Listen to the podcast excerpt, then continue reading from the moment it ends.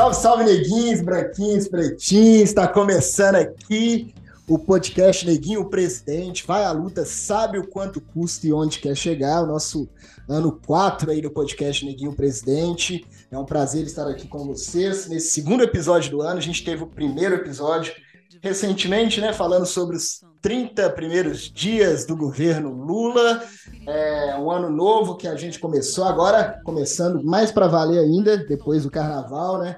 Apesar que eu acho que o ano já começa dia primeiro, né? não tem nada disso não, né? Começa um pré-planejamento, mas tudo bem que pega no tranco mesmo depois do carnaval, mas o ano já está aí, já estamos aí na correria, já tem um tempo já. E hoje estamos aqui no podcast Neguinho Presidente, vamos receber aqui hoje Olha, tem um tempo já que a gente está querendo né, entrevistá-la, muito tempo. A gente sabe como é que é a correria, nós também estamos aí no corre, mas hoje estamos recebendo Patrícia Alencar aqui no podcast Neguinho Presidente. Salve, salve, Patrícia. Muito obrigado por atender o nosso convite, sabendo que a agenda é apertada, de correria, a gente faz muita coisa e satisfação que esse momento está rolando. Ah, satisfação toda minha, obrigado pelo convite. Que bom que agora deu, né? As agendas deram certo. É, uma boa tarde para todo mundo, boa noite também. Enfim, já estamos quase entrando na noite aí. É, muito obrigada mesmo pelo convite. Estou honrada né, em poder fazer parte desse processo aqui com você, desse projeto, enfim, que é tão importante, né? Termos gente nossa é, na, na, comunicação, em todas as áreas da comunicação, em todas as áreas da escrita, enfim, em todas as áreas é extremamente importante, mas ter esse lugar que guarda as memórias e que conta as nossas verdadeiras histórias é extremamente importante. Então, parabéns pela iniciativa, pelo projeto maravilhoso e vamos embora. Tem muita coisa para conversar. Isso, vamos que vamos. Estamos aqui né, na Podosfera, ocupando esse espaço né, dos podcasts, tem crescido cada vez mais. Eu lembro lá em 2019, já estava já num, num, crescimento, já vinha de um crescimento e agora cada vez mais podcast, vários, né? É, e a gente ocupando esse espaço, a gente nada melhor do que nós mesmos para contar né, a nossa própria história, nossa história, nossa trajetória. Estamos aí, e essa conversa vai ficar aqui, né, nos bancos de dados, para quem vier depois da gente poder acessar e saber que a gente estava na luta e construindo juntos. Né? Muito obrigado. Patrícia, quem não conhece a Patrícia Alencar, né, acho que você é a melhor pessoa para se apresentar. Né? Quem que é a Patrícia Alencar hoje? Vamos lá, então. É, eu sou filha de Manuel Fonseca de Alencar, de Luzia Margarida de Alencar. É, os meus dois irmãos já, já fizeram sua partida, né? Elisângela, que nasceu antes de mim, o Eduardo, que nasceu posterior a mim, é, fez sua partida bem jovem, assim, aos 28 anos, cumpriu sua missão lindamente aqui na Terra. É, hoje eu sou uma mulher casada, sou casada com o Francis, que é o presidente da Central Única das Favelas de Minas.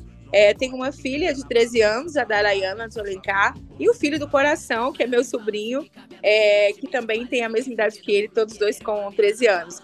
Bom, é, começo falando por eles porque são as minhas principais referências e os meus principais pontos de apoio, né?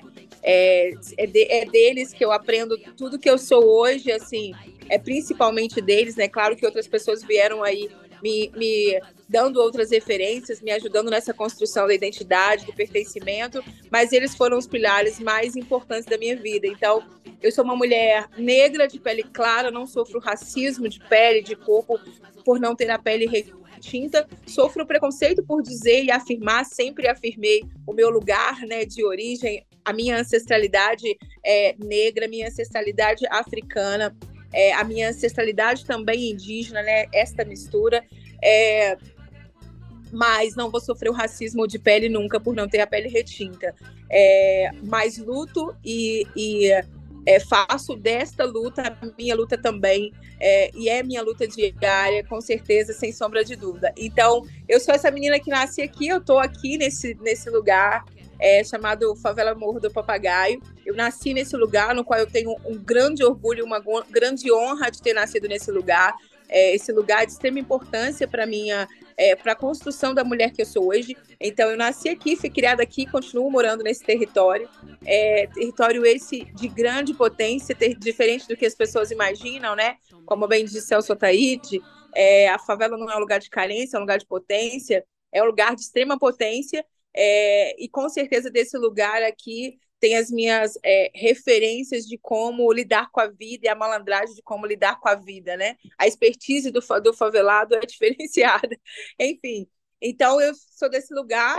Hoje eu estou é, como presidente das Mulheres da CUFA, é, estava até o ano passado né, como é, curadora do Memorial Minas Gerais Vale, que é o, o, museu que fica na Praça da Liberdade, levando inclusive artistas desse território, né, do território de favela, é, para dentro daquele espaço, não só artistas, mas também uma plateia é, que não nunca ocupa aquele espaço, que tem aquele espaço, ou é, não só aquele, né, mas o, o, a, todo o museu que está ali em volta, o, o, próprio Palácio das Artes, esses grandes espaços de cultura, de arte e cultura da nossa cidade, ainda é vista como não para o nosso povo, né? E o nosso povo ainda tem uma certa resistência ao entrar nesses espaços, porque de fato é, esses espaços eles é, fecham a porta para o nosso povo de uma certa forma, até no modo de olhar. Então ocupar aquele espaço, levando o nosso povo para lá, para mim foi extremamente importante para conseguir aí também contribuir para romper com essas barreiras, que sim, elas não são invisíveis, elas são reais, né?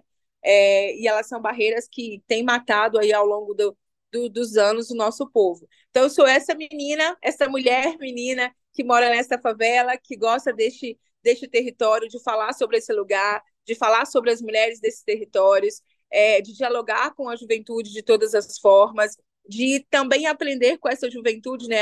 É, tá tudo tão dinâmico e tudo tão é, acelerado e a gente precisa se adaptar é, a tudo isso muito rápido também. Então, nada melhor do que sentar e trocar uma ideia com a juventude, porque fica mais fácil é, de compreender. Então, sou eu, eu só acho que sou essa, Patrícia, é, que nasci aqui também rodeada com os reinados, com os congados. É, aqui na minha comunidade. Então, é, isso foi para mim muito importante, porque eu sempre vi como é, muito colorido e muito diverso, assim como foi me ensinado pelo meu pai o que era a África. Então, eu aprendi desde pequena com meu pai que, que a África era um lugar de é, múltiplo, rico, diverso, belo, é, que não era um lugar de lamento, de tristeza. Meu pai detestava é, quando vinha cantigas de ladainha no sentido assim da tristeza, porque ele falava a África não é isso. A África é, né, é um lugar de potência. O povo preto é um lugar de potência. É, então eu aprendi que a África é um lugar de potência. E aí eu via o Congado, os reinados, com aquele tanto de com aquele tanto de gente, cada um fazendo de um jeito diferente, um toque diferente, um canto diferente. Eu entendia desde pequenininha a partir dali o que que para mim, o que, que representava tudo aquilo que era é, que meu pai falava, não com essas palavras especificamente, mas com as músicas que ele colocava, com as, com as é, comidas que ele apresentava, né, assim, com o, o cardápio diferenciado de comidas que ele apresentava para a gente, que era a forma dele dizer sobre a África ou sobre a referência que ele tinha de África. É um homem que nunca foi à escola, mas que sabia matemática muito melhor do que muita gente. É, e a minha base, inclusive, de matemática veio dele. Minha mãe, que só pôde estudar depois de mais velha e a, a, até a quarta série, mas que sabia muito bem o que significava, o, e sabe muito bem o que significa o lugar da ancestralidade, o lugar do acolhimento, o lugar de é, aconchegar as pessoas, e que isso de fato são ensinamentos né, ancestrais mesmo, e que eles nem faziam, né, assim, tinham conta de onde vinha tudo isso, é, mas eles sabiam bem que esse lugarzinho, isso que estava guardado, também era passado por eles de uma certa forma pelos pais ancestralmente. Então, essa sou eu, formada aí por essas pessoas e por este lugar. Ótimo, ótimo. Falando então do Morro do Papagaio para o Jardim Vitória, aqui na Nordeste, né? Eu falo aqui do Jardim Vitória, perto do Pocaoi aqui, próximo do Clebinho Quirino, tanta gente boa, tantos artistas que estão aqui. Como eu disse, mais uma vez, satisfação, né? Não vou cansar de repetir, a gente está trocando essa ideia aqui.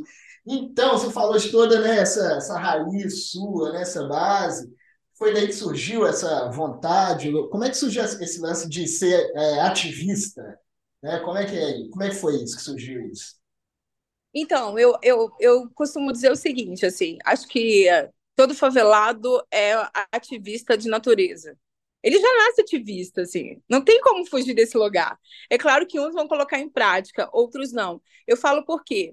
É, porque desde cedo é, é um lugar de extrema potência, a favela é um lugar culturalmente extremamente pulsante, extremamente criativo, de pessoas resilientes. Mas a gente sabe também que é um lugar de ausência de uma série de coisas estruturais e que vem desse lugar do racismo estrutural. Né? A gente vem de um lugar é, de uma base que vem do processo de escravização do nosso povo, que querendo ou não, ela está aqui neste lugar da favela. Então, o abandono dos nossos direitos, né, o não acesso aos nossos direitos, é, essa, essa base da estrutura mesmo, eu falo estrutura física mesmo, né, de casas mais dignas, com estruturas físicas mais dignas, com ruas pavimentadas, enfim, acesso à educação com qualidade, à saúde com qualidade, a isso tudo, ao nosso povo, ele está legado a essa estrutura, né? Está legado a ele essa estrutura. Então, querendo ou não, quando você nasce na favela, você nasce com as pessoas buscando é, ter o direito a tudo isso, que é direito delas, né? Está escrito na Constituição, inclusive. Mas que é legado a esta, a esta parte da população. População essa, inclusive, que, segundo os dados do Instituto Locomotiva, né, o Data Favela, é, 17,1 milhões de pessoas moram nas favelas do Brasil atualmente. Ou seja, se a favela fosse um estado, ela seria o quarto estado mais populoso do Brasil. É muita gente. Mas ainda assim, essa parte da população tá, de uma certa forma, sofre com as mazelas desse processo de escravização até hoje, né? E aí eu digo que, assim, é, ser ativista foi é, meio que você vai naturalizando algumas coisas na, pela sua prática. Então, eu via os meus pais. Eu vou te contar rapidamente assim quais foram algumas dessas referências. Os meus pais sempre acolheram pessoas que vinham do interior para trabalhar aqui e não tinham onde morar. O meu pai veio morar em, Be em Belo Horizonte aos 13 anos, já para trabalhar e mandar dinheiro para sua família no interior. Ele veio de Montes Claros, do norte de Minas. Então ele sabia bem o que era não ter um lugar para morar quando ele veio para cá. E aí quando ele vem morar na favela, né? É, quando ele e minha mãe se casam e vêm, conseguem comprar um barraco na favela, é, eles começam a acolher outras pessoas que vinham do interior. Então, vem do interior, não tinha um lugar onde morar, eles acolhiam aqui. Então, minha casa, quando meu pai conseguiu construir é, a nossa casa, ele sempre deixou um quarto separado, né? Assim, um lugar separado para além de ter um espaço separado, a minha casa sempre teve comida a mais. Nunca foi aquela casa que fez comida é, para não sobrar. Sempre teve comida sobrando, porque sempre chegava alguém para poder alimentar junto com a gente. Então, eu desde cedo vi isso acontecendo com os meus pais, acolhendo outras pessoas, servindo outras pessoas. E, ao mesmo tempo, via minha mãe e o meu pai participando de determinados movimentos é, a minha mãe indo para reuniões, reuniões que eram para melhorias das ruas, para eu sou de uma época, só para você ter ideia, que não tinha é, água encanada na favela. Eu ajudei os meus pais a carregar, a minha mãe a carregar a água na, na lata mesmo, Ângelo, de verdade. É, as mulheres, mas para a gente era uma aventura. Claro que para as nossas mães não era uma aventura, né? Mas elas iam para as filas aqui, tinham várias torneiras espalhadas na favela, e elas iam com aquele monte de balde, e nós íamos para ficar na fila para elas enquanto elas estavam em casa fazendo outros afazeres. Então, era menorzinha. E aí a gente ficava até o balde delas chegar, elas conseguiam calcular o tempo ali. É, e aí ali você aprendia muita coisa com aquelas mulheres. E, ao mesmo tempo a gente brincava. E quando chegava a vez da gente com o balde da gente, a gente se molhava. Você ia no longo do caminho até a torneira, até a casa da gente, aquela água caía. Enfim, para uma criança aquilo era uma aventura, né? Era uma brincadeira até. É, então eu venho dessa época, eu vi essas mulheres, e olha, principalmente as mulheres se movimentando para conseguir água encanada, o ponto de luz, de energia, de distribuição de energia aqui era só de um lugar que distribuía para a favela inteira, ou seja, o famoso gato era o gato mesmo, porque era ele que distribuía para todo mundo. Então, eu vi esse movimento, né? de chegando a energia para todas as casas, é, de a, os becos abrindo e se transformando em ruas, de pavimentar os becos também, de colocar um pouco mais acessível, enfim. Então eu vi esse movimento com essas mulheres. Ou seja, essa movimentação, é, quando você cresce, de repente, né, eu já tinha isso dentro de mim também, por colher isso dos meus pais, eu cresci com esse desejo também de querer ajudar a transformar esse espaço. Né? Eu via esse espaço como um espaço, é, eu gosto desse lugar, eu quero melhorar este espaço, eu quero melhorar que as pessoas daqui tenham acesso a, a, a tudo que é de melhor, porque elas merecem merecem também ter tudo isso. Elas merecem ter recurso financeiro, né? É ter poder, o poder econômico é importante que elas acessem também. Então, é, eu começo a ter essas transformações e aí, claro, já com outro, outros pensamentos, né? Então, eu acho que ser ativista é algo que você, em algumas pessoas, elas já nascem, assim, quando está na favela. Então, esse meu desejo só foi sendo mais aflorado a partir do momento que eu fui crescendo e colhendo dessas outras pessoas estas energias também e essas referências. Uhum. Isso tem a ver né, com de onde a gente vem, né? Tem a ver com o lugar de onde a gente vem, né? com o que a gente passou, e não tem como né, não, não ser ativista, até mesmo por sobrevivência também, né? Faz parte disso ah. também. É, eu, eu virei assim ativista muito através da música, né, das artes, né? Eu tinha, tive uma banda, né? Eu via a realidade que eu, onde eu nasci, né? Como é que o sofrimento dos meus pais na luta, né, para criar a gente, eu e minha irmã, minha mãe empregada doméstica, meu pai motorista de ônibus e aí através da música eu achei um espaço para mim expressar né, com a banda, com as bandas que eu já tive e tal. E você, a sua relação com a arte, né? E como é que foi isso daí? É, que depois acabou virando a gestora cultural, né? Pois é, então, a minha relação com a arte foi como? É... Eu, eu sempre gostei muito de, de dançar, desde pequena, assim, desde pequenininha. Só que naquela época, assim, é, as referências que a gente tinha eram, eram muito poucas na TV, né? Você não tinha, as referências que tinha ali naquela época eram as referências louras as Paquitas da Xuxa, não sei quem, era aquela, aquele tipo de referência. Eu achava que aquilo não tinha nada a ver comigo. Mas eu montava grupos de dança na minha rua. Então eu tinha algumas amigas, é, a Silvia, a Laine, a Dinha, enfim, eram algumas amigas e elas, a gente tinha, elas, elas participavam naquela época de uma creche. E a creche tinha um uniforme único, que era muito bonitinho. Nós usávamos os uniformes umas das outras. Eu não era dessa creche, é, mas a gente usava roupa umas das outras ali e a gente montava grupo para dançar já naquela época. Eu tinha, sei lá, seis, seis anos, seis, sete anos. E a gente fazia com que a plateia, a plateia ficava no muro para assistir a gente. A plateia era os nossos amigos, né? Nossos amigos da rua. Só que eu cresci com aquilo, a dança sempre teve muito presente em todos os lugares que eu ia. Então, eu ia para a roça, eu ia para o forró da roça, que eu adorava, assim. Então, pegava trilha ali sem luz e tal para ir para pro, as folias de reis, para os forrós que tinham.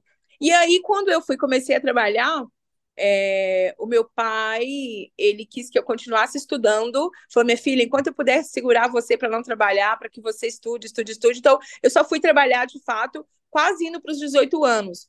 Quando eu comecei a trabalhar, eu é, primeiro eu fui para uma lanchonete, meu pai falou assim, meu pai ficou muito bravo comigo, não estou acreditando que você vai fazer isso e tal. Pai, para eu ter meu dinheiro, para ajudar a pagar o estudo, não sei o quê.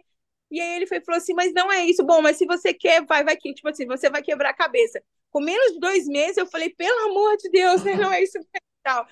E aí eu saí, com todo respeito a quem trabalha nas lanchonetes, nas padarias, em qualquer que seja o serviço, né? Mas eu entendi o que ele estava falando naquele momento de que era você, né, assim, vai buscar outras coisas, assim. E aí eu fui trabalhar com, com crianças, que tinha mais a ver comigo. É, mas eu tinha 18 anos trabalhando com crianças de 7 a 14 anos, ou seja, eu era uma criança no meio das uhum. crianças. E aí fui trabalhar nesse lugar. Quando eu fui trabalhar nesse lugar, numa escolinha, chamava Casa Santa Paula, que todo mundo hoje ainda na comunidade lembra e adora este lugar, eu falei, meu Deus, eu cheguei no lugar para substituir um ator que é o Nil César da Casa do Beco, que é um, um excelente ator, um cara maravilhoso. E eu falei, não, tipo assim, né? Tô no sal. Como é que eu vou substituir o cara da arte e tal? Só que eu já estava ingressando na capoeira e já estava começando a fazer dança do ventre. Só que bem ainda, né? Assim, a capoeira estava bem principiante ainda, a dança do ventre também. Só que eu falei assim, nossa, como é que eu vou substituir um ator? E aí eu fui fazer formação, né? Naquela uhum. época, eu tinha uns, uns programas de formação para quem era arte educa para quem era educador, nem arte educador era ainda, era educador, e eu fui participar. Lá tinha alguns mestres, mestre o Gil Amâncio foi um desses e tal. E aí, por coincidência, foi no Centro Cultural do UFMG e tinha um cartaz escrito é, aula aberta de dança dança afro. Aí eu falei assim, nossa, dança afro, o que, que será que é esse negócio, né? Mas é afro, já me interessou. Aí, era com passos. E aí eu fui fazer e eu me apaixonei, assim, de cara. E aí gostei muito mesmo. Fiquei lá pagando dois meses a aula dele. Ele foi me chamou e falou assim: olha, você leva muito jeito. É, eu vou fazer um teste, uma audição, e queria que você né, pudesse vir fazer essa audição. Eu falei, nossa, mas um teste, tipo assim, né? Tô dançando há pouco, tão pouco tempo. E eu fiz o teste e passei. É, eu era de pele mais clara no grupo na época, né? Todo mundo tinha uhum. pele retinta. Mas eu amava, e aí eu fiquei dançando durante muito tempo em todos os espetáculos, e pude viajar, participar de um monte de, de montagem de espetáculo com bataca, e aí eu me apaixonei de fato é, pela dança, pela arte, e aí fui estudar com outros mestres, para além do mestre Evando, né, com outros mestres, estudar um pouco mais o que, que era este lugar da dança, mas o que, que é este lugar da arte para gente enquanto favela, né, assim, e aí eu pude entender que ali é, com isso, eu podia, de fato, contar a minha história de uma forma mais lúdica, contar a minha verdadeira história, a história dos meus pais, a história né, dos, dos, dos nossos, é, por meio da dança, mas eu podia é, trazer tudo que eu aprendia de formação, eu passava para os meus alunos. Então, tudo que eu aprendia lá foi a forma como eu falei não, substituir esse ator vai ser com dança. E aí eu pus. Tudo que eu aprendi, aprendia A, eu ensinava A, aprendia B, eu ensinava B. Então, eu, eu aprendia e ensinava aqui. Isso me deu também uma bagagem muito rápido para trabalhar com dança como, como arte educadora. Então, rapidamente eu fui tirar minha carteira, né? Então, tenho uma, é, a formação técnica é, aprovada pelo SATED e tal. Uhum. E aí o isso na minha carteira profissional e tudo. E aí eu fui, bom, eu comecei e pude trabalhar então com arte e educação, e isso tomou minha vida, assim. Então, como é que eu chego na gestão cultural? Eu chego pela dança, com a dança, né? Assim, a dança me levou para estes lugares, a dança me levou para a curadoria, a dança me levou para a CUFA, a dança me deu acesso a todos esses outros espaços. Então, é, eu tive a oportunidade de dançar dentro da ONU. E eu falei, uhum. puxa, olha onde a dança me levou, né? Assim, onde a dança Isso. me trouxe. É, eu sou muito grata a este lugar da arte, muito grata ao Mestre Evandro por ter me dado uma oportunidade e por ter dito para mim, inclusive, vai lá dar aula, porque você tem competência e capacidade para isso, você é segura para fazer isso. É, e a dança pôde me levar para vários lugares, né? E, e, fazer com que eu chegasse onde eu estou hoje, assim. Então, foi uhum. a dança. A minha da... parte foi. A arte, dança, e aí ser artista no Brasil, você acaba sendo gestor também, né?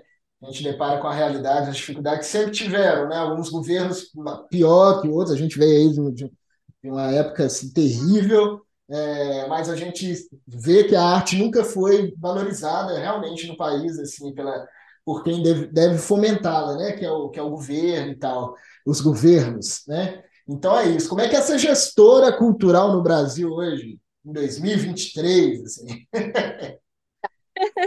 Olha, eu acho que você disse uma coisa super importante, assim. Eu tive a oportunidade agora de fazer uma imersão. É, eu fui para Argentina, logo em seguida eu fui para Paris fazer é, alguns intercâmbios. Eu pude ver um pouquinho é, como eles tratam a arte, ou como eles cuidam desse lugar, como eles preservam esse lugar cultural, sabe assim, o respeito a este lugar, tra como tratam os artistas, né, assim, e que eu fiquei um pouco até sentida mesmo por, por o Brasil ser uma grande referência, não pegar talvez essas referências de como lidar com a cultura, como exaltar a nossa cultura, mas como investir de fato, né? Se ter esse fomento financeiro de fato na, na arte na cultura. Então, como você falou, viver de arte no Brasil não é fácil, eu espero que isso mude. Né? A gente está aí com uma gestão que pensa com carinho agora, de fato, na cultura, que é cultura, inclusive, né? Então tem um outro lugar do pensar sobre a cultura. É, então, a nossa ministra, eu tenho aposto muito, assim, né, de que de fato vai fazer uma grande diferença é, nesse processo e que a gente continue avançando, né, assim, avance para esse lugar que de fato o Brasil, olha só, um país sem identidade é um país morto, né, assim, e o Brasil é um país com identidade. O, o Brasil é um país que culturalmente, se você fala do Brasil, não dá mais para falar só, só sobre o samba do Brasil, né? Embora já seria gigante demais da conta, né? É gigante demais da conta. Mas você tem tantas outras referências também no Brasil cultural. Então, é, o Brasil é um país múltiplo, diverso, complexo na cultura. E ele precisa, de fato, ser incentivado e motivado nessa, nessa complexidade toda. É, como eu vejo a gestão, eu acho que nós passamos por várias fases e etapas de, de é, nesse lugar da arte e da cultura no Brasil, né? É, eu espero de verdade, acredito nisso, que agora a gente entre numa nova fase, né? Assim, numa, numa fase diferenciada mesmo, porque o, a gente é muito rico nesse lugar, né? Assim, muito rico culturalmente. Então, gestar no Brasil se torna fácil por esta, é, por esta, como falar, riqueza que a gente tem, mas se torna extremamente difícil pela não é, participação privada, inclusive, na, na, no investimento financeiro, na sustentabilidade dos nossos projetos, na valorização dessa riqueza que o Brasil é culturalmente. É, se torna difícil na, na, na, na, forma burocrática como lidam e tratam o terceiro setor, né? Assim, como, como, e com, inclusive como olham o terceiro setor. Então, é, a gente ainda tem, eu acho que a CUFA tem falado muito sobre isso, que é assim, esse lugar de olhar o terceiro setor como se ele não tivesse que ter dinheiro. Não, ele precisa ter muito dinheiro. Para fazer o que as, as instituições fazem, precisa ter recurso financeiro. É... O Francis teve a oportunidade de ir para uma imersão nos Estados Unidos e conhecer várias instituições lá. E ele voltou de lá, assim, com uma cabeça, ele falando, puxa vida, porque as instituições lá é de praxe é, do, da sociedade investir nas instituições. Porque quanto mais você investe numa instituição, num terceiro setor, existem mazelas da sociedade, ou existem determinados problemas na sociedade, ou coisas que precisam ser resolvidas na sociedade ou gestadas na sociedade, que o governo não vai dar conta nunca de fazer. Ele não vai dar conta de chegar. E essas instituições, elas conseguem chegar, elas estão ali, elas estão lá para resolver esses problemas, mas também para dar vazão a tantas questões culturais e outras questões que estão ali. Se você tem um incentivo e um aporte financeiro nessas, nessas instituições, é claro que elas vão se profissionalizar cada vez mais, elas vão estar cada vez mais aptas a gestarem e a, e a entregar né, para a sociedade um produto melhor, um serviço melhor. Então, é, eu acredito que assim, o que a gente precisa fazer agora, a partir de agora, é ter um diálogo mais coletivo entre sociedade civil, as instituições, instituições privadas e não privadas, governamentais, para criar mecanismos que dê mais é, dinamismo para as gestões culturais no Brasil, né? Assim, para que as instituições possam de fato desenvolver seus trabalhos com uma forma mais leve, porque senão fica muito pesado também, né? E fica mais se torna mais difícil. Mas eu sou suspeita para dizer desse lugar porque é um lugar que eu gosto muito, assim. Então uhum. eu, eu gosto muito de estar nesse lugar de gestora e de, de produtora, né? De trabalhar neste lugar. Então é isso. Estou aqui na, é na torcida melhore.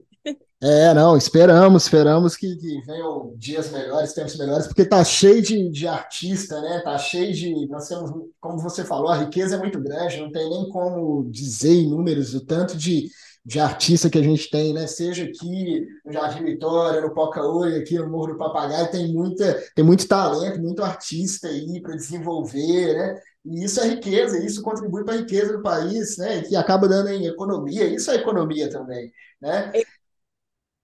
Sim, sim. E aí, como é que foi conhecer a CUFA? O tempo é curto, assim, mas fala pra gente aí, como é que foi disso? Você falou que dançou na ONU, como é que foi? Como é que começou? Como é que você ficou sabendo, assim, você lembra, assim, como é que você conheceu a CUFA? Como é que foi isso? Sim, sim, me lembro, assim, não tem tanto tempo assim, não. Uhum. Eu, é, teve uma reunião na cidade, aqui em BH, na verdade eu já conhecia a CUFA, eu já tinha ido ao Grande Prêmio Rutus, né, o maior prêmio de hip hop do Brasil, que era feito pela CUFA naquela época, foram 10 anos de Rutus, e eu tive a oportunidade de ir em um Rutus e falei, uau, né, que estrutura foda, tava no Calecão naquela época e tal, e achei lindo, mas, bom, é uma instituição naquela época ali, do Rio de Janeiro, e tudo certo e tal.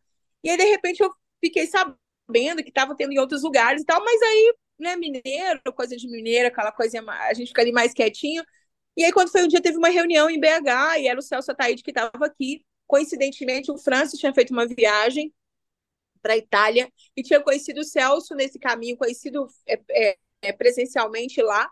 E aí eles estavam voltando e teve uma reunião, e aí, coincidentemente, todo mundo nessa mesma reunião. Uhum. E aí o Celso fez esse convite para que o Francis assumisse a instituição aqui, para que eu assumisse também uma base na minha comunidade. Então, é, a, a CUFA já existia em BH, né, mas ela era um núcleo é, que estava mais centrado ali no, no barreiro e tal. E aí a gente passa a somar junto com, com, com, os meninos naquela época, e depois o Francis assume, e aí eu passo a fazer parte também e, e assumo aqui a base da minha comunidade, mas passo a, a estar como diretora da CUFA Minas e, e, ocupar outros espaços, então eu passo a conhecer isso. Foi em meados de 2013, 2014 a gente assume a CUFA, uhum. e aí quando foi 2014, 15 ou 16, 15, é, teve uma troca de presidência na CUFA e o Francis assumiu a presidência nacional. Então a gente foi para os Estados Unidos e teve uma grande celebração de uma semana ocupando vários espaços na, lá nos Estados Unidos, entre galeria de arte, entre é, ir à ONU, né, universidades, enfim, vários espaços, teatros e tal. E aí eu pude, quando eu falei que eu dancei na ONU, né, foi exatamente nessa posse. O Preto Zezé tomou a posse global, global naquela época e o Francis assumiu a presidência é, nacional. E aí a gente, enquanto já que era o mineiro que estava assumindo, a gente, eu e um capitão do Congado, que também faz parte da CUFA, o Zulu, é, fomos dançar, então, é, para né, assim, essa troca de faixa e tudo. E foi, foi simbólico, foi muito legal. E aí, então, eu conheço a CUFA desde então, assim, eu conheço, uhum. estou na CUFA desde 2014. E aí foi essa minha chegada é, na CUFA. É, ótimo, ótimo. É pouco, pouco tempo, mas também é muito tempo, né? Ao mesmo tempo que é pouco, é muito, né? Essa questão de tempo aí é, é meio estranho, né? Parece que foi ontem, porque mas já são 10 anos, assim, né? E, e como é que foi, assim, como é que se tornou presidente, né, das mulheres da Central Única de Favelas? Como é que foi isso? Como é que está sendo? Então, foi é... na pandemia, como é que foi? Então, foi, olha só, é, a CUFA sempre teve o seu, a CUFA sempre teve as mulheres é, como protagonistas dentro da, dentro da, da instituição. É claro que é, os homens, e isso não é exclusivo da CUFA, né? Isso, é, está em todos os lugares. Eles também sempre tiveram à frente e às vezes são eles é que apareciam mais, né? O que estavam mais à frente ali. E aí na pandemia, é, a CUFA sempre teve seu núcleo, ela chamava Núcleo Maria Maria, vários projetos. As mulheres sempre tiveram nessa atuação, as mulheres sempre tiveram atuando é, na linha de frente de todos os projetos da CUFA, né? Então, a CUFA nasce, inclusive, com Celso Ataíde, MVB e a Nega Giza, né? Que é uma rapper também, extremamente res, é, respeitada no Brasil inteiro, com músicas extremamente importantes para as mulheres, mas para o Brasil de uma forma é, geral, né? Para as discussões das desigualdades no Brasil. É, então, nasce com ela ali. Eu, eu sempre brinco que, na verdade, a CUFA nasce dentro do ventre da mãe do Celso, né? Assim, que é quem gestou aquele cara para pensar tantas coisas. Então, é, na pandemia, é, as coisas se acentuaram um pouco mais. É, como é que elas se acentuaram? As mulheres estavam em todas as coisas, estavam em todas as frentes. Não só, desculpa, não só na, na é, na gestão ali dos seus estados, mas as mulheres estavam, né? Tem vários estados que as mulheres são presidentes dos seus estados, é, mas as mulheres estavam dialogando com as instituições privadas, sejam elas os bancos que estavam doando naquele momento, as, as grandes empresas que chegaram para doar, enfim. As mulheres estavam ali fazendo esse diálogo, mas elas estavam também pensando nessa articulação da logística, como elas estavam na ponta também descarregando as carretas, carregando as cestas básicas ali pesadas, é, como elas estavam também cadastrando e entregando essas cestas básicas em cada território. Ou seja, tinha mulher espalhado para tudo enquanto é lugar. Porém, essas mulheres estavam é, toda vez que, que era dado para a gente a oportunidade de falar, ou que esse espaço estava ali, era meio que a gente recuava, ali, não, não, e tal. E aí a gente foi meio que chamada a atenção e cutucada. Olha, vocês precisam assumir também esse lugar de fala, ir para frente e, e, e terem voz nesse espaço e tal, e assumir as reportagens, enfim.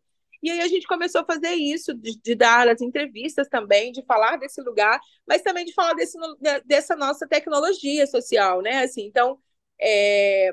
e a gente passou a, a reverberar isso um pouco mais. E aí, nesse momento, a gente muda o nome do, do, do núcleo Maria Maria, que já existia, que já estava ali desde o início da CUFA, é, e passa a chamar Mulheres da CUFA. E aí o Celso fala: olha, a gente vai colocar aqui ter esse espaço com mais visibilidade, mas para que vocês também é, é, se articulem mais, se juntem melhor, né, assim, tem os seus momentos, que, é que são momentos das mulheres ali somente e tal. É, e aí a gente fez isso, e aí ele me chama para que eu assumisse, então, a presidência do Mulheres da CUFA, assumindo, então, essa proposta de que era dar mais visibilidade a essas mulheres. Como é que a CUFA funciona? Não é um espaço de disputa entre com os homens, não é um espaço, ah, agora a gente está... Não, não é isso, assim. É um espaço onde que a gente entende que esses homens, eles precisam ser também parceiros e suportes nessa nossa luta, porque essa luta não é só das mulheres, essa luta é de todos nós. Então, os homens são extremamente importantes nessa luta nossa de, de questão de gênero, é, e eles são muito importantes nesse processo, então eles precisam estar como parceiros mesmo dessa nossa luta. E aí, dentro da CUFA, é isso: não é para disputar espaço com os homens, né? não é este lugar. É para que a gente faça juntos mesmo, de forma igualitária, então paritária, inclusive.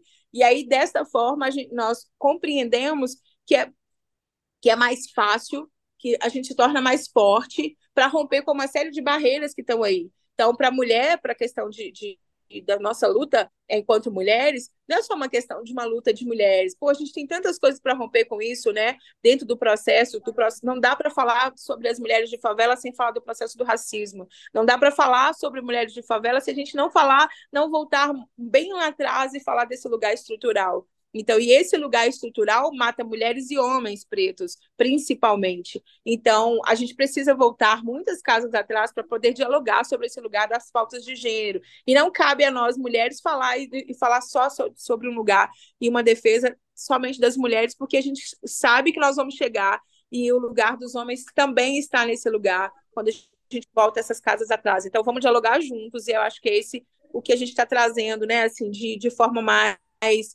é, forte nesse, nesse lugar de mulheres da CUFA, assim, sabe? Então é isso, cheguei Sim. aí.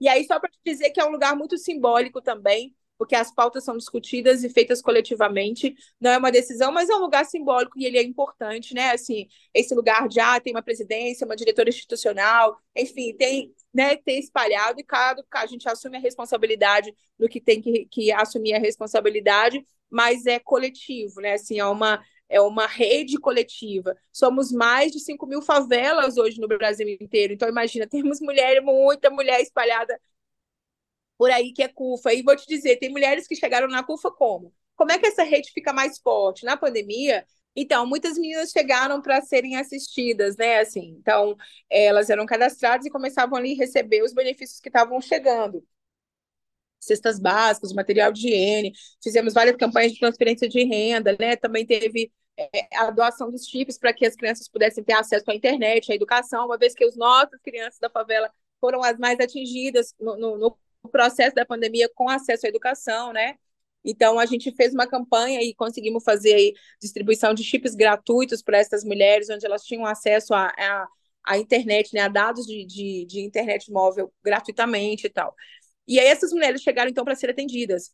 É, com o passar do tempo, essas meninas já estavam é, indicando outras mulheres que estavam precisando. E aí várias se despontaram como lideranças. E aí essas meninas passaram a fazer parte daquela rede a partir daquele momento como lideranças muitas se transformaram rede mesmo da CUFA, né? se transformaram líderes da CUFA, porque demonstraram exatamente isso. Quais são as pessoas que a CUFA pega para estar como alguém da CUFA? Ah, é aquela liderança formal que a gente conhece, das associações. Não, não é isso. Muito pelo contrário, a gente sempre diz que a gente pega os menos preparados. É, para quê? Para que se prepare ao longo do caminho e vai se descobrir que é uma grande potência, né? Assim, então, para quem fala assim, ah, não, não, não vai rolar, então, não, muito pelo contrário. Ali dentro tem uma pedra preciosa que só precisa de uma, sabe, assim, de um estímulo. E aí, várias dessas meninas se transformaram lideranças. E aí a gente tem hoje a maior rede de é, de mulheres é, do Brasil, organizada de favela, é, é, a gente. A gente está em outros países do mundo, né? Então, é, a gente dialoga com a América Latina, é, porque né, existem várias favelas também. A gente dialoga com outros lugares do mundo, onde a gente tem é, CUFA na África, né? Então, que é, poxa, assim, você poder dialogar com todos esses lugares é extremamente importante. E aí é isso, assim, então é uma rede de mulheres é, que dialoga, que forma, que se forma cotidianamente. A gente se encontra para trocar ideias, para acolher umas às outras, para chorar junto, para criar junto, mas principalmente para falar sobre as nossas potências, ou sobre trocar essas tecnologias sociais que hoje, de fato, a favela é, tem para disponibilizar para o mundo, né? Se a gente vive num mundo hoje totalmente inseguro e que desaprendeu como conviver socialmente, e a favela sabe fazer isso como ninguém. A favela sabe viver em comunidade, resolver os problemas comunitários. Então, a favela tem uma tecnologia social que nenhum outro lugar tem, né? Assim, precisa ser ouvida e valorizada, trocar ideias para que formule de fato também ajude a contribuir com as políticas públicas é, do Brasil. Enfim, é isso.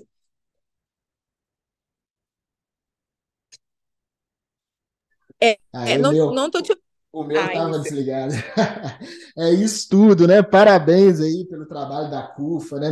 Não tem nem como imaginar mais, né? Como é que seria o país sem a CUFA, né? Sem a Central Única de Favela, né? Nem é possível imaginar. E sou, sou muito grato, muito feliz por, por existir, né? A CUFA, né? E pessoas como você e tal, todas essas lideranças, a juventude, todo junto aí, que a gente vai enfrentando, né? Os desafios que a gente ainda tem, infelizmente.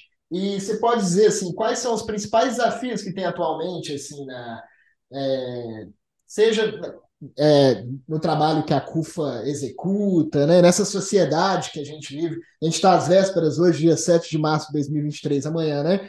É o Dia Internacional da Mulher, né? que, o, que o podcast vai ao ar, o programa na Web Rádio Griot, e vai ficar disponível esse episódio do Neguinho Presidente. Quais são os principais desafios que, enquanto mulher, enquanto gestor, enquanto né, presidente da CUFA, você enfrenta, assim, você enxerga?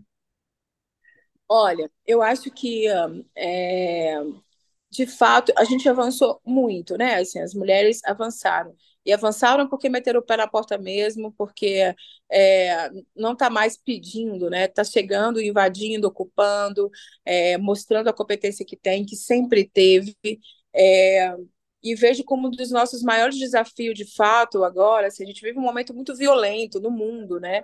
E essa violência, é claro, é ela é muito maior com relação às mulheres, é, às mulheres negras principalmente. Quanto mais retinto a pele, quanto mais, mais vai sofrer todo o processo de violência é, que o mundo joga né, para essas mulheres. Então, nosso maior desafio, eu acho, hoje é de fato encontrar ferramentas é, que possam facilitar as nossas trocas e a nossa proteção, principalmente, né? Assim, então, é, você vê hoje mulheres tendo que trocar ainda hoje, né, assim, em pleno 2023, mulheres tendo que mudar das suas casas e morar num outro estado, porque está sendo ameaçada por um cara que deveria estar tá protegendo ela, por um cara que né, deveria estar tá cuidando, está matando seus filhos e matando ela e, e, agredindo. É assim, é inadmissível como é que o sistema ainda não funciona para proteger essa mulher.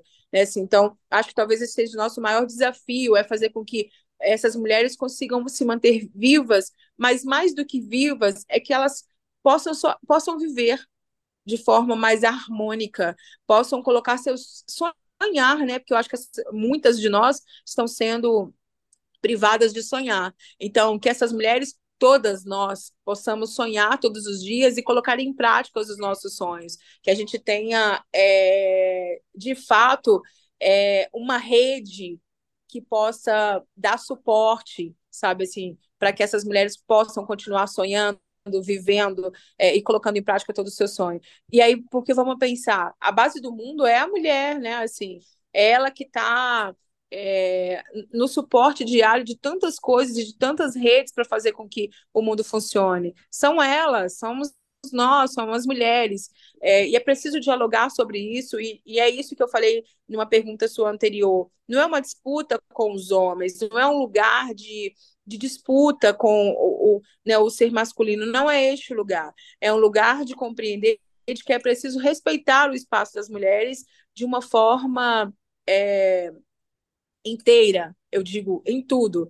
É, de não silenciar essas mulheres e deixar com que elas falem, deixar com que elas compartilhem o seu pensar, com que elas né, assim, ocupem todos esses espaços é, de, de formação, de pensar intelectual, de tudo, enfim, em todos os lugares. Então, eu acho que o nosso o grande desafio, de fato, é conseguir fazer com que haja, de fato, uma rede de proteção para que essas mulheres possam, antes de tudo, estar vivas, serem protegidas, é, poderem continuar sonhando, é, ver seus filhos vivos, né? Porque eu acho que também é um lugar extremamente delicado, é, e, e, enfim, e tocar a sua vida de uma forma mais leve.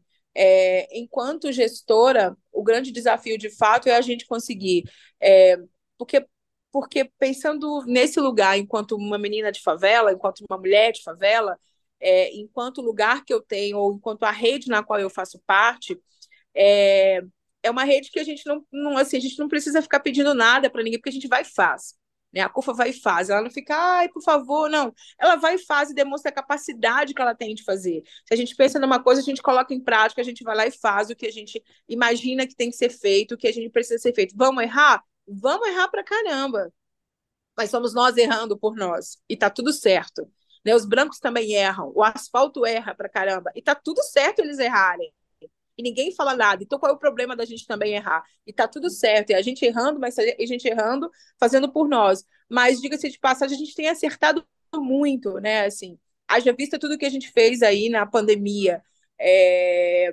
Enfim, tantas vidas a gente conseguiu é, ajudar, né, a, a colaborar para que tivesse mais dignidade para passar pelo momento da pandemia. Então, a favela tem acertado muito mais, muito mais do que os olhares ainda é, que a marginalizam, né? Então, a, a, gente tem acertado muito. A favela, não estou falando isso de uma exclusividade da CUFA, estou falando da favela mesmo como um todo, né? A favela tem acertado muito, tem ensinado muito esse lugar da tecnologia social.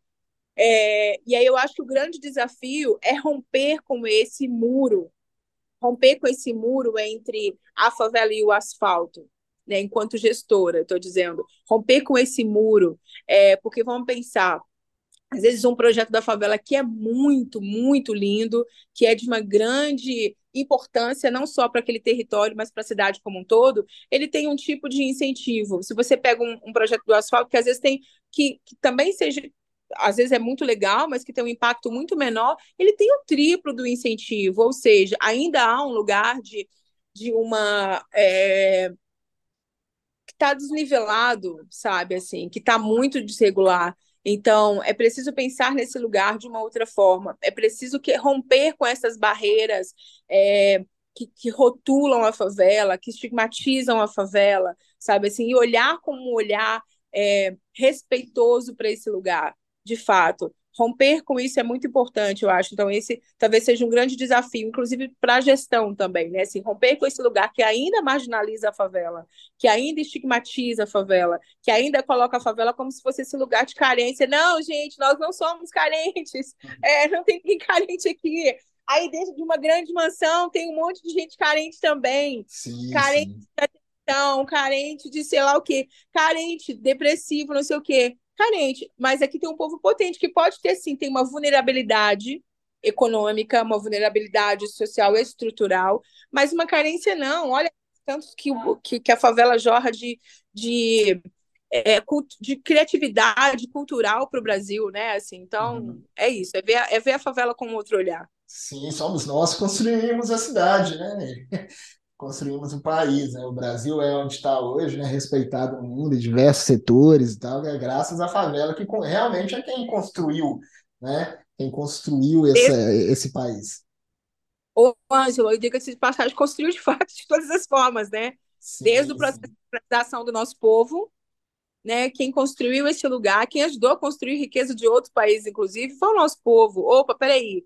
Então, gente, né? Assim, para de olhar para a gente com esse lugar de coitadinho, que nós não somos coitadinhos, nós não somos carência, muito pelo contrário, né? Assim, haja com outro, com outro olhar, com outro cuidado, com outro respeito, porque é, é isso que a gente está falando, né? Assim, então, isso com tudo, né? A gente está vendo hoje, talvez, o mundo é, reverberando tantas coisas que estão acontecendo com a questão da intolerância religiosa, com o desrespeito religioso. Precisa que tolere a gente, precisa que respeite, respeite. as religiões que respeite a favela, precisa que respeite o povo negro, que respeite o povo indígena. É isso. Né? Então, estamos falando desse lugar. O desafio, eu acho, maior é esse lugar de encontrar esse lugar do respeito, de romper com esses muros aí que, que sim, eles parecem ser invisíveis, mas eles não são, eles matam o nosso povo, né, ainda. Então, para que a gente possa falar desse lugar com mais transparência. Eu tenho um monte de vizinhas aqui, ou de amiguinhos da minha filha, que querem ser astronautas e vão ser que querem ser grandes matemáticos e vão ser, porque são, são capazes e têm uma competência gigante, porque são potentes. Então, a gente quer falar desse outro lugar. a gente quer falar disso também, a gente quer falar de astronomia, a gente quer falar da nossa música, a gente não quer ficar só falando das nossas mazelas ou das mazelas que, que também existem, né? Mas existem na favela e existem em tantos outros lugares também, né? A gente, a gente passou já essa pauta, a gente quer falar sobre outras tantas, sobre o nosso poder de empreendedorismo, né? Assim, somos empresários natos, então, peraí, o que está faltando é oportunidade para que a gente de fato possa colocar para fora todas as nossas qualidades e as nossas potências, né? Então, a gente, chega, a gente não quer é, né, eu tenho certeza que o Ângelo não quer ser mais chamado somente na data de novembro ou nessas datas, ah, porque vai falar agora, então vamos chamar a mulher só na data da mulher, no mês da mulher, para falar assim, não, a gente quer chamado em todas as outras datas para falar sobre né, essa complexidade que é a favela. A favela quer ser quer estar em todos os lugares porque ela pode estar em todos os lugares. Aqui tem doutores, tem, enfim, tem infinitas pessoas formadas na academia, como tem pessoas extremamente simples, mas que você sentasse e falasse, gente, formou em Harvard, né? Veio da uhum. USP, veio da Federal, com um saber popular de alta qualidade, de altíssimo nível, e que às vezes nunca foi na escola, mas que aquele saber é tão importante é, e que precisa ser respeitado. Então, olha, a gente está falando de um lugar extremamente potente, né? E é isso, assim. E é isso, né? O ace... É melhor aceitar, né? A gente não, não tem como. É, e nem é tá dando voz, tá dando espaço para a gente. É o espaço que é nosso que a gente está ocupando por direito, assim. É melhor aceitar o quanto antes, né? Que, como diz o ditado, dói menos, né?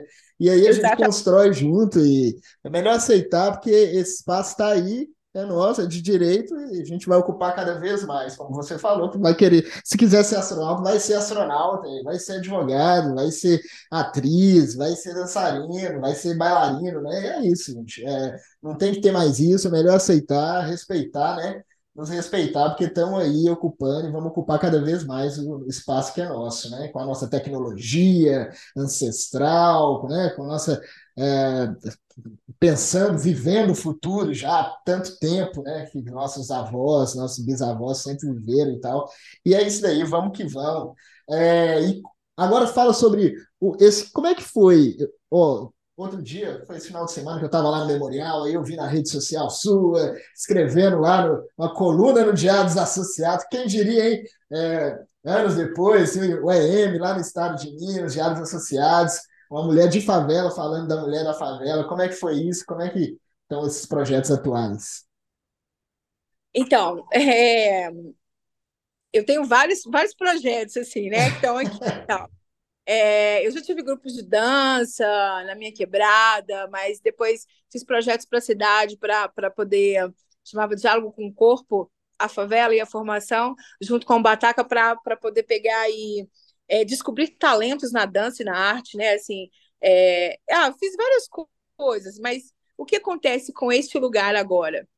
É, eu recebi um convite deste lugar. Existem várias mulheres que, de fato, elas, elas vão me compondo e que são referências para mim é, para que eu possa, de fato, também ter esse lugar de o que, que eu faço agora, onde eu vou, como é que eu vou fazer e tal, até mesmo como eu vou fazer dentro da CUFA, quais são as coisas que eu posso elaborar aqui ou não. E uma dessas mulheres referências é a Márcia Maria, que é uma jornalista, né, uma mulher extremamente potente, e que veio desse lugar também, veio aqui do, da barragem Santa Lúcia, do aglomerado Santa Lúcia, e que durante algum tempo ficou como diretora aí do estado de Minas, é, muito potente, né, de uma escrita, também foi diretora é, da UNA, é, professora, né, assim, enfim, tem uma, uma trajetória extremamente rica, e ela me fez o convite para que eu pudesse é, ocupar, não, queria que vocês estivessem lá falando sobre esse lugar, sobre esse território, mas falando do que vocês quiserem também, mas ocupar uma coluna que chama diversa, né? Assim, é, para falar exatamente sobre isso, sobre diversos temas, sobre diversos lugares. É, e aí não tem como eu não falar desse lugar de favela que é onde eu estou, né? Assim, mas é isso, falar sobre vários lugares, sobre vários temas, sobre várias possibilidades que esse território tem. E aí eu fiquei muito feliz, é claro, e aí conversei com várias pessoas, porque a primeiro, no primeiro instante eu juro para você que a gente se sabota, né? Muito, e eu acho que a mulher, é, por tanto, por tanto processo de opressão que a gente vive, é, mesmo que no inconsciente está ali guardado no inconsciente, você fala, nossa, será que eu vou dar conta? Será que é isso mesmo? Será que eu topo? Não, é muita loucura e tal. Eu falei, bom, não, eu vou topar. A gente aceita, assim, se depara com tantos desafios na vida, né? É, que eu vou topar esse, mais, mais esse desafio, assim. E aí topei, falei para ela que eu toparia, super toparia. E aí, então, eu tenho agora esse, esse desafio e essa honra, ao mesmo tempo, de estar como colunista do Estado de Minas, né, dessa, desse caderno especificamente, que é o Diversa em, para poder dialogar um pouquinho sobre esse território, sobre esse lugar, mas com o meu olhar, é, com esse meu olhar, né, assim, de quem de, de quem está aqui dentro e de como é que eu, como é que essas pautas que são as pautas que estão de fora reverberam aqui dentro também é, e como a gente vê esse lugar. E aí estou tendo a honra de estar. Então, convido todo mundo para estar lá e conto com vocês nesse lugar. Né? Assim, eu acho que é uma partilha.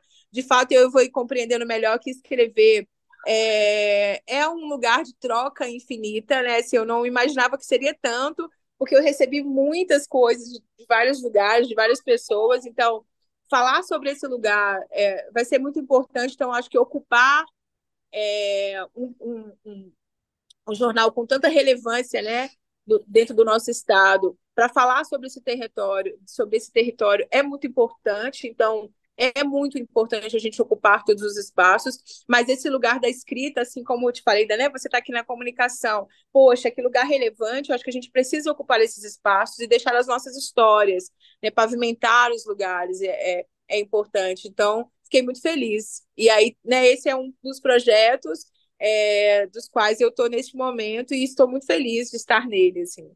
Ótimo, né? nós que ficamos felizes, né, de nos representar, foi líder, né, desse, da semana passada, assim, foi ótimo, parabéns. E aí, como é que vai sair? Vai sair é, semanal, mensal? Como é que é que funciona? Então, já saiu agora, saiu ontem, uhum. eu até te mandei agora, te mandei no WhatsApp. É, toda segunda-feira, então ele é uhum. semanal, toda segunda-feira eu assino uma coluna é, falando um pouquinho aí de alguma coisa. Então, é, eu vou verdade de, de, de, conversar também com outras pessoas e falar né, com outras pessoas sobre alguns temas e, e tal. E aí toda semana sai uma sai lá uma escrita. É isso. Certo, ótimo, ótimo. E quem quiser conhecer os outros projetos, quais são as redes sociais? se puder falar de algum outro projeto, assim, é tanto, né? A gente faz tanta coisa, faz tanta coisa. É, então, eu faço parte da várias coisas. Uhum. É, a gente está aí já agora com alguns projetos já engatilhados daqui de Minas, do, do né, de Minas Gerais. Então, quem quiser conhecer um pouquinho, pode entrar na rede da CUFA, é a CUFA Minas. A minha rede social é o Midampate, é, uhum. Eu posso deixar né, para você compartilhar também. Mas, e aí, lá sempre eu vou falar de alguma coisa que a gente vai estar tá fazendo nova. Mas vem por aí Taça das Favelas, vem o Libra, né? Agora a gente está indo para São Paulo, porque tem lá o lançamento da Expo Favela em São Paulo. É, enfim, tem vários projetos acontecendo nesse momento no Brasil inteiro. Então, é, a, a, rede da CUFA é, é, muito grande, muitas coisas estão acontecendo ao mesmo tempo, né, assim, no, nos estados mas a gente tem aqui especificamente esses projetos para acontecerem. É, já, né, rapidamente, o, o Taça das Favelas é um projeto que envolve aí muitos jovens. É, a gente faz uma faz são seleções é, das favelas, a gente seleciona um time de cada favela é, para para poder disputar um campeonato entre eles e a gente teve a oportunidade, o ano passado, de fazer com transmissão ao vivo da Globo, né? Então, ele aconteceu no estádio do Independência, foi muito legal ver os meninos se vendo na TV, foi muito legal. E aí, com uma cobertura fantástica, contaram a história desses meninos, subiram a favela e tal. Então, foi muito legal. E esse é um projeto no qual eu tenho muito carinho e, e sou muito honrada em poder fazer parte dele, porque eu vejo a transformação de fato acontecendo nos meninos, né? O futebol é só um chamarisco para a gente uhum. poder fazer um projeto que ele é muito maior, que é de cidadania mesmo. Então, fico muito feliz. E aí tem outros projetos que eu ainda não posso contar. Uhum, olha aí. Trabalhar dados, mas vem, muito, vem coisas muito boas por aí, né? Assim, para é, para serem compartilhadas ainda em 2023. Assim. Então, acompanhe as redes sociais lá, porque tudo a gente posta lá, né? Assim, as novidades. Sim, ótimo, ótimo. Uma dica aí de uma série, livro, música. O que, que você tem escutado aí? Aí. Que a gente pode encerrar. Nossa, por... olha... é, pode ficar à vontade. É... Nossa, olha só, músicas, livros, eu, eu olha, eu vou citar algumas mulheres, assim, uhum. é, nas quais eu leio e sempre volto nelas. Então, eu, eu leio Leila Gonzalez, Lélia Gonzalez, para mim, é uma mulher referência. É, Maria Carolina de Jesus é uma referência. É, assim, de livros que eu, né, que eu tenho lido, assim, que eu sempre volto para poder ler. Eu tenho feito algumas meditações é, que eu acho que são importantes para a gente é, conseguir respirar, né, conseguir colocar para fora aí alguns pensamentos e alguns sonhos também. Então, tenho feito meditações, músicas que eu gosto de ler, música que eu gosto de ouvir. Eu tenho ouvido bastante. Eu gosto muito de samba de roda, então todos eles, sem exceção. Eu gosto muito. Então, são todos eles mesmo, não vou ficar aqui falando de um, mas eu gosto dos sambas de partido alto, dos sambas enredos. Né? Eu gosto muito de ouvir Arlindo Cruz, mas eu gosto de ouvir é, Alcione, né? Marrom não tem igual uhum. no Brasil. Mas eu gosto de Maria Bethânia, eu gosto. Enfim, são, ah, a gente tem. É até difícil você me perguntar isso, porque a gente tem uma, uma, uma diversidade enorme no Brasil de músicas boas, mas eu gosto de ouvir Dexter, eu gosto de ouvir Nega Giz, eu gosto de ouvir MVB, eu escuto Racionais, eu escuto... É muita Enfim, coisa, eu, né? Eu, saio para correr de manhã, eu gosto de escutar Ed Rock muito, eu gosto muito de ouvir Ed Rock pela manhã, mas agora, por exemplo, eu adoro ouvir Jonga muito, eu gosto de ouvir Mac Julia bastante, eu, uhum. pô, menina muito legal, mas eu gosto de ouvir Tamara Franklin também, eu gosto de ouvir Ohana, enfim, olha, Minas tem coisas muito boas, eu adoro ouvir Tizumba, Sérgio Pererê, então, ah, tem um leque. Ih, é infinito, né? A gente ficaria aqui até amanhã só falando. ótimo, ótimo. Eu, eu acho que é, eu posso te mandar uma lista, se, se puder ficar aí, de algumas dicas de livros interessantes do nosso povo. É, Evandro Passos acaba de lançar um livro falando, contando a história dele, que eu acho que, que é muito importante que a cidade leia também este livro.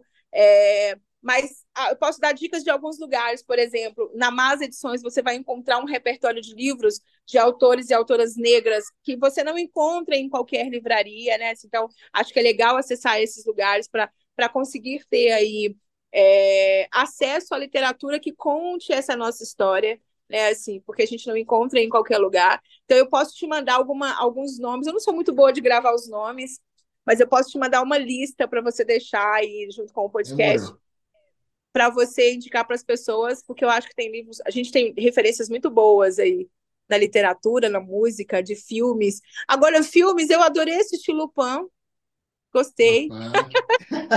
é, não sei se é esse o nome mesmo, mas sim, sim. O, novo, o último filme do Will Smith, puxa vida, aquilo foi um soco no estômago. Emancipation, né? Nossa, aquilo foi um soco é... no estômago. Eu ainda Mas não consegui a... terminar de ver, não. Ainda estou impactado pelo que eu vi até agora, estou tomando coragem. Foi, foi, o último, né? Agora que eu assisti, mas eu assisti uhum. agora Wakanda, também achei tão lindo a, a homenagem que fizeram para, né, assim, pro, pro, pro Pantera mesmo. Foi muito linda, foi, foi assim, fenomenal, foi foi, sei lá, foi respeitosa, foi rica, né? Assim, uhum. foi de fato ancestral aquela homenagem. Então, acho que a gente tem aí também eu acho que hoje tem uma coisa que facilita, que é o quê? Se você joga na internet e coloca assim, ah, li, é, é, referências de filmes é, com essa temática racial, você tem muitos filmes bons, né? Assim, você tem referências muito boas. É, contando as histórias reais. Eu, eu fico pensando que o Wakanda, talvez, e, e o Pantera Negra trouxe para a gente uma referência de como contar a nossa história de uma forma mais leve e rica, Sim. bela, sabe? Assim, porque eu, eu, eu sei que é muito importante a gente contar a história, é, contar a verdadeira história, e essa história passa também pelas dores, pelo sofrimento, pelo processo de escravização no mundo inteiro. E é importante a gente contar essas histórias para que elas não se repitam. Uhum. Mas também precisamos contar as outras histórias, que é isso, das as astronautas, né? Olha, as sim, mulheres sim. que mandaram para o espaço são mulheres, as matemáticas que conseguiram fazer aquela que é Estrelas Além do Tempo, né? Eu acho o nome do filme, sim, não vou me lembrar.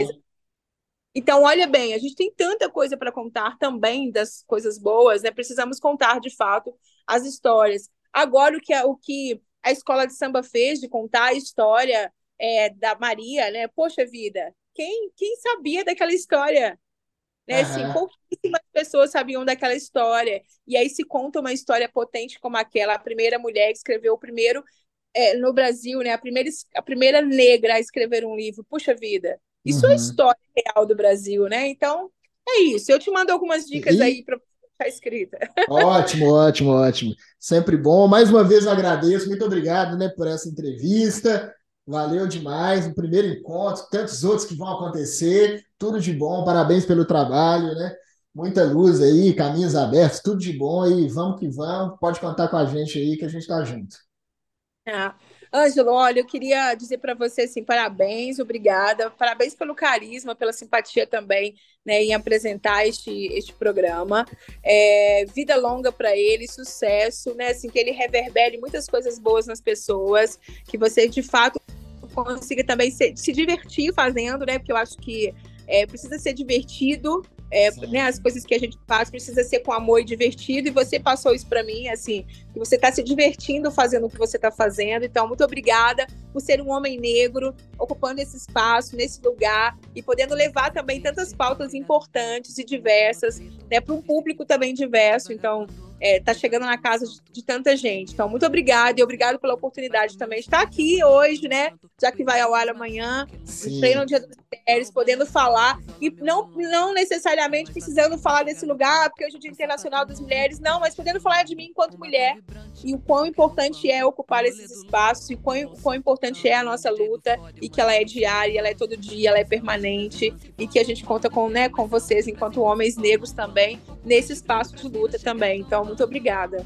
Sim, e estamos aí na luta contra todo tipo de violência contra a mulher, né? A gente, acho que é, eu acredito, que nem acho, não acredito, tenho certeza que precisa ser um pacto social, assim, de diversos setores, educação, da comunicação, né? E, e, que realmente essa, que a gente liga a televisão, veja no jornal, não veja essas histórias que a gente tem visto, infelizmente, e que a gente acabe com essa violência contra a mulher, né, para a gente seguir aí com vivendo em sociedade, vivendo bem, que é o que todo mundo quer. Né? Exatamente, exatamente. Que bom, que bom que você tem esse pensamento também, que bom que está com esse mecanismo aqui, né, que é um mecanismo de transformação. É, então, muito obrigada mais uma vez pelo convite e conte com a gente aí também, conte com a CUFA, para o que, né, assim, que precisar, tamo junto. Tamo junto, é isso aí. Muito obrigado. Uma ótima tarde, né? Noite. Um ótimo dia para quem estiver ouvindo pela manhã. E vamos que vamos. É, Neguinho Presidente vai à luta, sabe quanto custa e onde quer chegar. Tchau, tchau. Obrigado. Tchau, valeu. Tem aquele que ele é o vida louca, ponta linha de frente, tipo que matou mata. Certo pelo certo, onde a ideia é pouca. Prova que na sua veia não tem sangue de barata. Grande parte se foi, só ficou pra história. Nesse jogo fiquei, quero conquistar bem mais. Nessa terra de egos, quem é humilde é rei. Mantenha fé em Deus na minha Glock, jamais. Jamais, jamais. Saúde pras irmãs que formam um bando. Eu quero mais saúde pras irmãs que formam um bando. Um pouco mais de brilho pras minas chegar tombando. Pretas e pretos no comando. Saúde pras irmãs que formam um bando. Quero mais saúde pras irmãs que formam um bando. Um pouco mais de brilho pras minas chegar tombando. Pretas e pretos no comando. Nossa coroa é black, nossa cor não é moda. Ser preto na internet é diferente do enquadro da rota. Sei que nós apavora. Com as peras na mão ou com canudo do diploma. Vários corre, nem todos tá no stories. Monitorado, grampeado, eles quer dar o bote. Sai do meu rastro, não espere meu naufrágio. Minha rota não é aquela que vocês traçaram. Indo além, com força abrindo a cortina. Quem possibilita a passagem até da Bíblia. Resistimos vivos, com compromisso esquivando dos empecilhos que abraçam os meninos. Nos levar na lua e aterrizamos no presídio. Mó difícil se levantar como Zé do Egito. Zona Norte é quem pesa na balança. Tamara, Isa Sabino, colombiana. Tamara me fala se o que cabe a nós eu não admite falha. Fiquei fudida por não querer eu uma mina na fala. Antes fosse as frases que tem nessas balas pra beijar na boca. Mas nós quer atingir mente, sabe, sabe. Somos as mina foda que nem cabe com a cima afiada. Defesa tipo dentes de sabe sobre isso. Nosso povo real vem sempre aplaudiosos. Usa um dedo pra apontar e pensa que nós nem sabe. Aprendi que nessa caminhada, se olhar muito pra cima, faz você perder o jogo das pernas. Sintoma, a sua visão sempre escurece, o seu sangue desce, você acha que nunca erra. Brincadeiras à parte pra não perder a cabeça com tanta ideia que nos faz negar o que tanto sonhamos pra desviar nossos planos, mas não firma o toco pra fazer o rap aqui sempre brilhar.